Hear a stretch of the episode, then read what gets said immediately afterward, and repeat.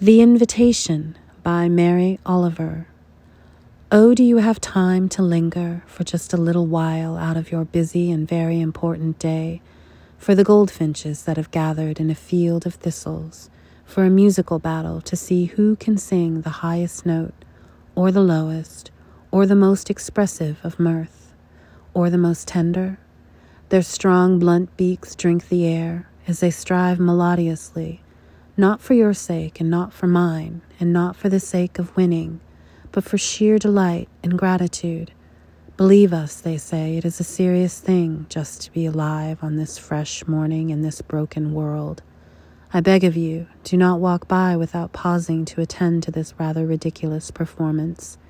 It could mean something. It could mean everything. It could be what Rilke meant when he wrote, You must change your life.